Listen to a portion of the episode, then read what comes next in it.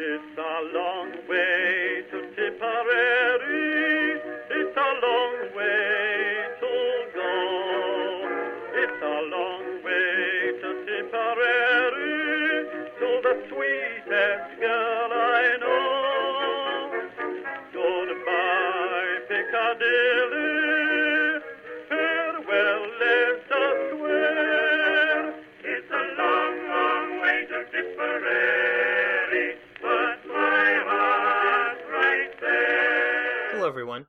And welcome to History of the Great War, Episode 4.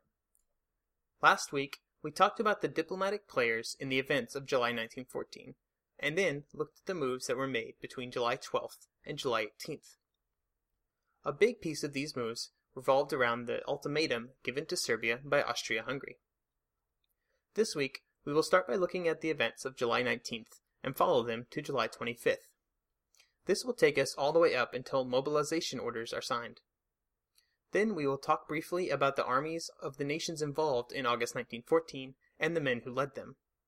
This will just be a primer and should give a good frame of reference for the events that we will be talking about next week and in early August. We left the leadership of Austria Hungary as they continued to debate about the wording of the ultimatum that they would soon send to Serbia. On July 19th, they finally nailed down their wording, wording that can be seen on historyofthegreatwar.com in episode 3's show notes. They sent the final ultimatum to Germany for review, and there was some concern that Serbia might actually accept the ultimatum. When the Austro-Hungarian leadership heard this concern, they reassured Germany that there was no way that Serbia could accept the terms of the ultimatum. It was at this time that Germany began working very hard to try to convince the other European countries, especially France and Britain, that they should keep the war localized to the Balkans and not let it spread to all of Europe. This was part of the campaign by Germany to convince the other nations of Europe that they did not have any foreknowledge of what Austria Hungary was about to send to Serbia. While Germany was sending these messages, they took time to begin war preparations. On July 20th, they informed German shipping companies that they should begin withdrawing their ships from foreign waters, and they also began concentrating the German fleet in home ports. Austria-Hungary decided to present the ultimatum to Serbia on July the 23rd at 6 p.m. And they gave the Serbians just 24 hours to respond. The original plan was to present the ultimatum several hours earlier, but Germany requested that they delay until 6 p.m. so that the French Prime Minister and President, who were leaving St. Petersburg on their way back to France, would be out to sea when it was delivered. The French officials had been in Russia to discuss the treaty between the two countries and how to coordinate military activities. By delaying the delivery of the ultimatum, the ability of the French government to quickly respond to the situation was reduced. To increase the level of plausible deniability, the entirety of the German military and political leadership went on holiday in the days preceding July 23rd. Mostly so that they could make a big deal about racing back on the 23rd when the ultimatum was delivered. The Kaiser chose to take a Baltic cruise on his yacht. When Serbia received the ultimatum, they were aghast at the terms. They immediately began contacting their allies in Russia for advice and aid. The next day, July 24th, Austria-Hungary informed the other governments of Europe about the ultimatum. Upon receiving the text that was sent to Serbia, the Russian Foreign Minister Sazonov is quoted as saying, It's a European war. The official Russian response was to request that Austria-Hungary give Serbia more time, to tell Serbia not to oppose an Austria-Hungary invasion, and to give the order that Russian partial mobilization was to take place on July 28th. With the intricate timetables inherent to the mobilization of such large forces, it was difficult for a country the size of Russia to partially mobilize to present a threat only to Austria-Hungary and not to Germany. This decision to begin partial mobilization, even with a full mobilization order coming a few days later, hindered Russia in the coming weeks. The goal of the partial mobilization was to put a strong enough force in Galicia, facing Austria-Hungary, but small enough not to threaten the German territory in East Prussia. In Britain at this time, the ultimatum stirred British Foreign Secretary Grey into action. He asked the German ambassador to assist in mediating the dispute between Austria-Hungary and Serbia. Late in the day on July 24th, Serbia sent Austria Hungary their reply. They accepted all the terms of the ultimatum, except for the demand that Austro Hungarian police be allowed to operate within Serbia. July 25th turned out to be a very eventful day. After being asked by the Russian government to extend the time period allotted before considering the Serbian response, Austria Hungary rejected the Serbian response. Austria Hungary was actually surprised that the Serbians accepted as much of the ultimatum as they did, but they rejected it on the grounds that Serbia did not accept one of the terms. When notified of the Austro Hungarian rejection, Serbia immediately began mobilizing their army and officially asked the Tsar for help. In response to this plea for help, the Tsar authorized partial mobilization to begin immediately, instead of waiting for the 28th as originally planned. Even though the Tsar authorized a partial mobilization, the military leadership in Russia was pushing for full mobilization to begin immediately, fearing that any mobilization would cause a war with Germany. Also at this time, France began secret military preparations by recalling any troops currently on leave and canceling any scheduled leave for their soldiers. Germany continued to try and convince the other nations that they had no pre knowledge of the ultimatum, making a bit of a show of recalling Germany's leaders from their holidays that they had begun just a few days before. The British again reached out to Germany to try and convince them that it wasn't too late to intervene. Britain asked Germany to join a group of powers to try and negotiate even after mobilization began. Any kind of negotiation after armies are mobilized is extremely difficult due to the momentum of armies trying to stick to timetables. It would have taken the full cooperation of all the countries involved to make negotiation a feasible course of action. And as we discussed last week, several of the key players in any negotiation were actively advocating for war. Finally, in reaction to the Serbian mobilization and the Russian partial mobilization, Austria Hungary also ordered full mobilization of their troops. And that is where we will leave events for this week. The ultimatum was delivered, returned with a partially accepted response, and that response was rejected. Serbia and Austria Hungary had mobilized, and Russia had begun partial mobilization. Next week, we will pick up on July 26th to find out how the mobilization of Russia, Austria Hungary, and Serbia spilled over to Germany, France, and Britain. To finish out today, we will look at the armies who were being mobilized around Europe and the men who led them. All of the armies were products of their countries' past conflicts and the ideas of their leaders. They range from the huge but poorly trained and equipped conscript armies of Russia and Austria Hungary, to the small professional British army, to the still very large but better trained and equipped armies of Germany and France. The leaders of the armies were just as diverse, where in the East the leaders were chosen mostly for their aristocratic lineage, in the West they were chosen mostly for their experience and skill. We begin our tour of the armies of Europe with Russia. In 1914, Russia could call upon the largest army in history. At mobilization, they could call 5.9 million men into uniform. Behind these were another 6 million untrained men held in reserve. Clearly, manpower wasn't the problem for the Russians. The problem was geographical distance. Some of the soldiers had to travel 500 miles to their concentration points upon mobilization. This compared to just 200 miles for French and German soldiers.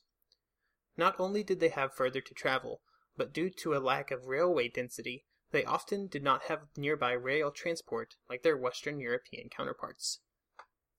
This resulted in long, slow travel to the unit concentration points. The slowness of the Russian mobilization would be an influence on the planning of their enemies and their allies. The army was also not well supplied. In fact, the Minister of War would be sacked for not providing the necessary equipment to the troops once the war started. These supply shortages resulted in a lack of ammunition, clothing, transport, artillery, rifles, the list goes on and on. For example, at the start of the war, a Russian infantry unit had one half the number of artillery pieces as the German infantry unit of the same size. This shortage of material also extended to the logistical support of the armies at the front. The armies the size of the ones wielded by Russia would require a logistical genius to keep supplied. this did not end up being the case, and the troops at the front would end up not having the ammunition and food they needed to fight. Another critical shortage was trained officers. This shortage ran through the entire command structure of the Army. Even at the very top, the office of Chief of the General Staff was occupied by four men in the six years preceding the war. This quick rate of replacement was not due to the merit of new officers, but instead the lack of skill of the current chief. The person who commanded the Russian army in 1914 was Grand Duke Nicholas, not to be confused with Tsar Nicholas, who was his first cousin once removed. The Grand Duke was 57 when the war started, and did not have any experience as the commander of armies. The closest experience he had was as Inspector General of Cavalry Troops from 1895 to 1905. He had attended the St. Petersburg Military Engineering Technical University and had thankfully managed to avoid the Russo Japanese War in 1904, something that kept his prestige intact. Throughout his entire career, he was well liked by the troops around him, and in fact, during the 1905 revolution, the Tsar had asked him to become military dictator of Russia to stop the revolution, knowing that the army would follow the Grand Duke. This was a request that the Grand Duke refused, preferring instead for the Tsar to make concessions to the revolutionaries. In 1914, the Tsar gave the Grand Duke overall command of Russian forces, and while in command, he was primarily an administrative leader, mostly just choosing from a set of options proposed by his generals. The army of the Austro-Hungarian Empire was of similar makeup to that of the Russians. It had a lot of men, but by and large they were poorly trained and equipped. In 1906, the army of Austria-Hungary had just one third the budget of the British and French armies, and just one quarter that of Russia and Germany. Part of this was due to the purposeful weakening of the imperial army by the Hungarian elements of the dual monarchy.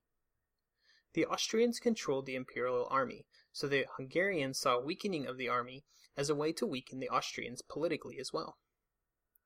The reserves for the army were in even worse shape than the frontline troops in terms of training. The reserves were often completely untrained, were trained many years in the past, and they did not enjoy the level of training refreshes seen in other armies of Europe. They were also equipped more poorly than the frontline troops, with some units barely able to field any artillery.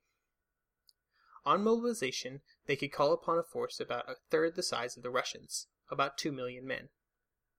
These units were equipped with about half the amount of artillery of their Russian counterparts. This army was led by Count Franz Conrad von Hotzendorf, often just referred to, thankfully, as Conrad. He was 62 when the war started, and was well known as somebody who supported the war. He believed, even before 1914, that the best course of action for the empire was a preventative war in the Balkans.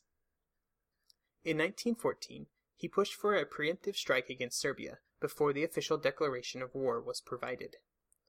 Conrad saw this preemptive strike as the best way to minimize the impact that Russia could have on Austria Hungary's action against Serbia.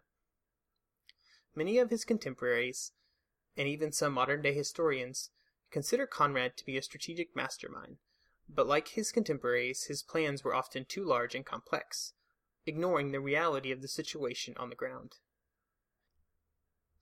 I find it hard to discern any qualities of a strategic mastermind in Conrad's plans, but he may have just not had the pieces to work with to make them happen.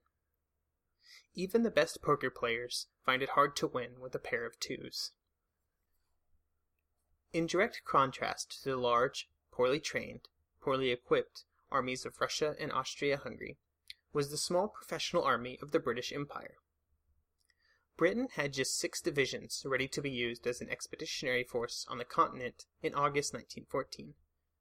There were 14 more territorial divisions, who acted as a reserve force, but their contracts stated that they couldn't be used in overseas action.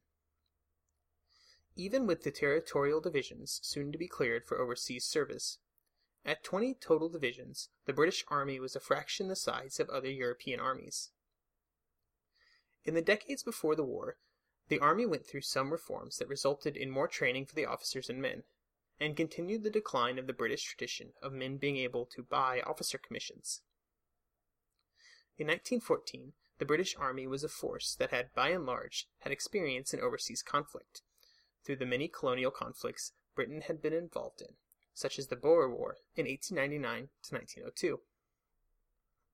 They were considered the best trained force in the world, and were famous for their ability to fire 20 to 30 aimed rounds in a minute, causing some Germans in the early battles of the war to believe that they were being fired upon by a machine gun, when it was instead a small band of British infantrymen. The leader of this small force was Sir John French, who was 62 in 1914. He had made quite a name for himself while commanding a cavalry division in the Boer War. This partly contributed to his belief that cavalry still played an important role on the modern battlefield. While this was shown to be false pretty quickly in August 1914, this view was shared by most of the other high ranking officers in the other armies of Europe.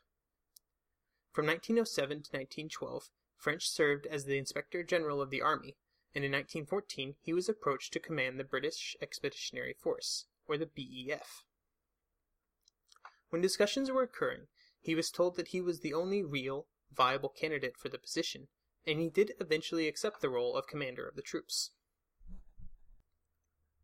The British Army would work very closely with the French during the entirety of the First World War. The French army was reorganized in the Prussian style after the defeat of France in the Franco-Prussian War. The French borrowed the German system of mass conscription and the general staff model of command. To educate and ensure the quality of these general staff officers, the French created the Army Staff College. The French model of conscription involved compulsory military service for all men when they reached the age of 21, at which point they served for three years of active service. After their period in active service, these men went through a few different levels of activity in the reserves as they got older. The French believed, like most of Europe, that the active troops and the youngest reserves were the only troops fit for frontline combat, and they planned to use the older reserves only for second line and support troops. The French believed that this was the practice of the German army as well.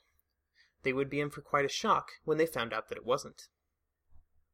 In total, the French had about 1.5 million frontline troops, with some 2.5 million men in the reserves.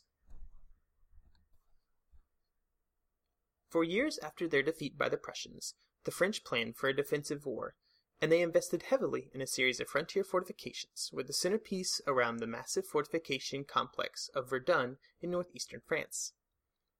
Around the year 1890, the French army's strategic thinking shifted from a strategy focusing on the defense to one that emphasized offensive thinking.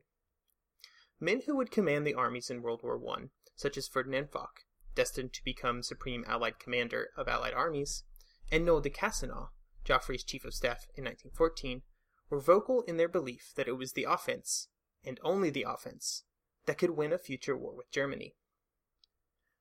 They believed that dense formations of attacking infantry, much like those used by Napoleon, and the spirit of the French troops would be the best way to win a war.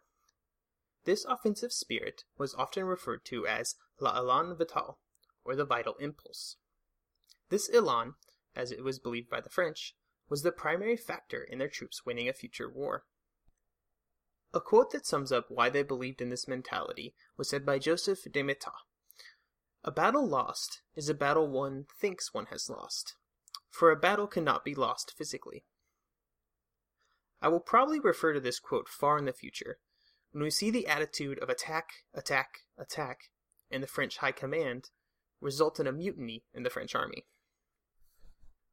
In 1914, the chief of the French General Staff was Joseph Joffre. Joffre had begun his military career by seeing some action during the Siege of Paris in 1870, and after the Franco Prussian War, he saw a variety of assignments in the French colonies as an army engineer. Even though he had no experience leading an army, or as a member of the General Staff, in 1911 he became the chief of the French General Staff, being recommended by his mentor, Joseph Gallieni. Joffre was an astute politician which would play a part in getting the job as chief, and also serve him well during the first years of the war. During the war, he developed a good relationship with Messimy, the French Minister of War. Like most French generals, Joffre believed in the power of the offense, and in the years before the war he went so far as to purge the defensively minded generals from positions within the French army. When the war started, Joffre became known for his remarkable calm under pressure. Even during the incredibly hectic and busy days of 1914, he maintained a strict sleep and meal schedule. This calm was most likely a positive influence on the performance of the French general staff in the opening stages of the war. Facing Joffre and the French army was that of Germany. The German army was coming off of 60 years of victory, dating all the way back to their defeat of the Austrians in 1855. All German men at the age of 20 served for two years of active service before moving into the reserves. The German army was able to match French active troops while only requiring two years of active service due to their larger population. After their two years of service, men moved to various stages of reserves, which entailed a few weeks of training every year. The army was led mostly by Prussians, with the exception of the three army corps maintained by Bavaria. This holdover from pre-unification Germany was interesting, in that the Bavarian contingent was completely separated from that of the main German army, with their own Ministry of War and their own general staff. They did, of course, work closely with the rest of the German army throughout the war. In 1914, the Germans were able to mobilize about 3.8 million men. These men were led, for the most part, by Prussians, especially in the highest levels of command. Unlike the Russians, who saw four chiefs of staff in six years, the Germans had seen four chiefs of staff since 1857. This continuity of command was something not enjoyed by any other European army.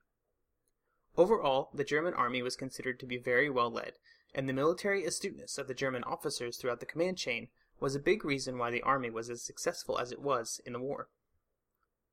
While army training emphasized the flexibility of commanders to make decisions on the spot, even at the lowest levels of command, the rigid nature of the German army and society led to a lack of strategic flexibility, and historians often cite this lack of flexibility as one of the contributing factors as to why the Germans were not able to do better than they did in 1914. An example of this inflexibility was the reliance, with very few changes since its last 1905 revision, on the Schlieffen Plan. We will discuss the Schlieffen Plan in detail in a few weeks, but it was developed by the Chief of the General Staff, Alfred von Schlieffen, when he served from 1891 to 1906. The plan was created and various revisions were made, but it was considered the only plan for over a decade. The German General Staff had also not done much planning past the Schlieffen Plan. Such was their belief that it would quickly win the war. There were no contingency plans for what to do if it didn't com- succeed completely. Dennis Showalter had a quote that I absolutely love when discussing the effects the Schlieffen Plan had on the German army. And I quote The Schlieffen Plan was only the most visible element of a military myth developed between 1890 and 1914. A myth not merely expecting, but requiring, everything to go improbably right almost all of the time. The man who would have to implement the vaunted Schlieffen Plan was Helmuth von Moltke, often called the Younger, so as not to be confused with his uncle, Field Marshal Count Helmuth von Moltke, who was chief of the Prussian General Staff during the Franco-Prussian War. Moltke the Younger saw some action during the Franco-Prussian War, and in 1880 joined the German General Staff after attending the German War Academy. He was chosen to succeed Schlieffen in 1906. His appointment was a bit of a surprise, and many people have pointed to his close relationship with the Kaiser, Wilhelm II, as a major contributing factor for his appointment. Moltke had served for a time as the Kaiser's aide-de-camp, and during this time he had become close with the Kaiser. During his time as Chief of the General Staff, Moltke continued to build upon the Schlieffen Plan and to make small changes.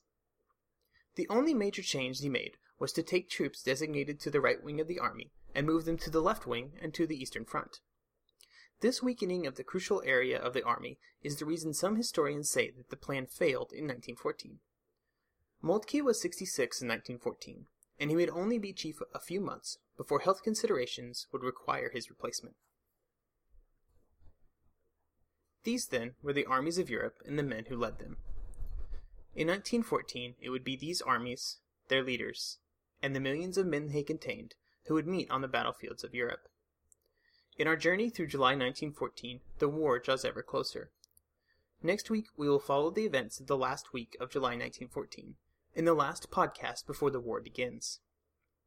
It was a week of frantic diplomatic maneuvering, as the momentum of war reached its greatest peak, and the leaders of Europe were almost powerless to stop it.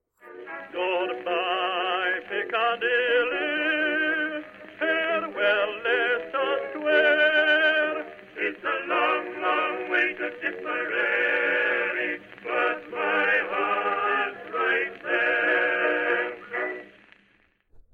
As a reminder, I have set up a Twitter account and a Facebook page for the podcast.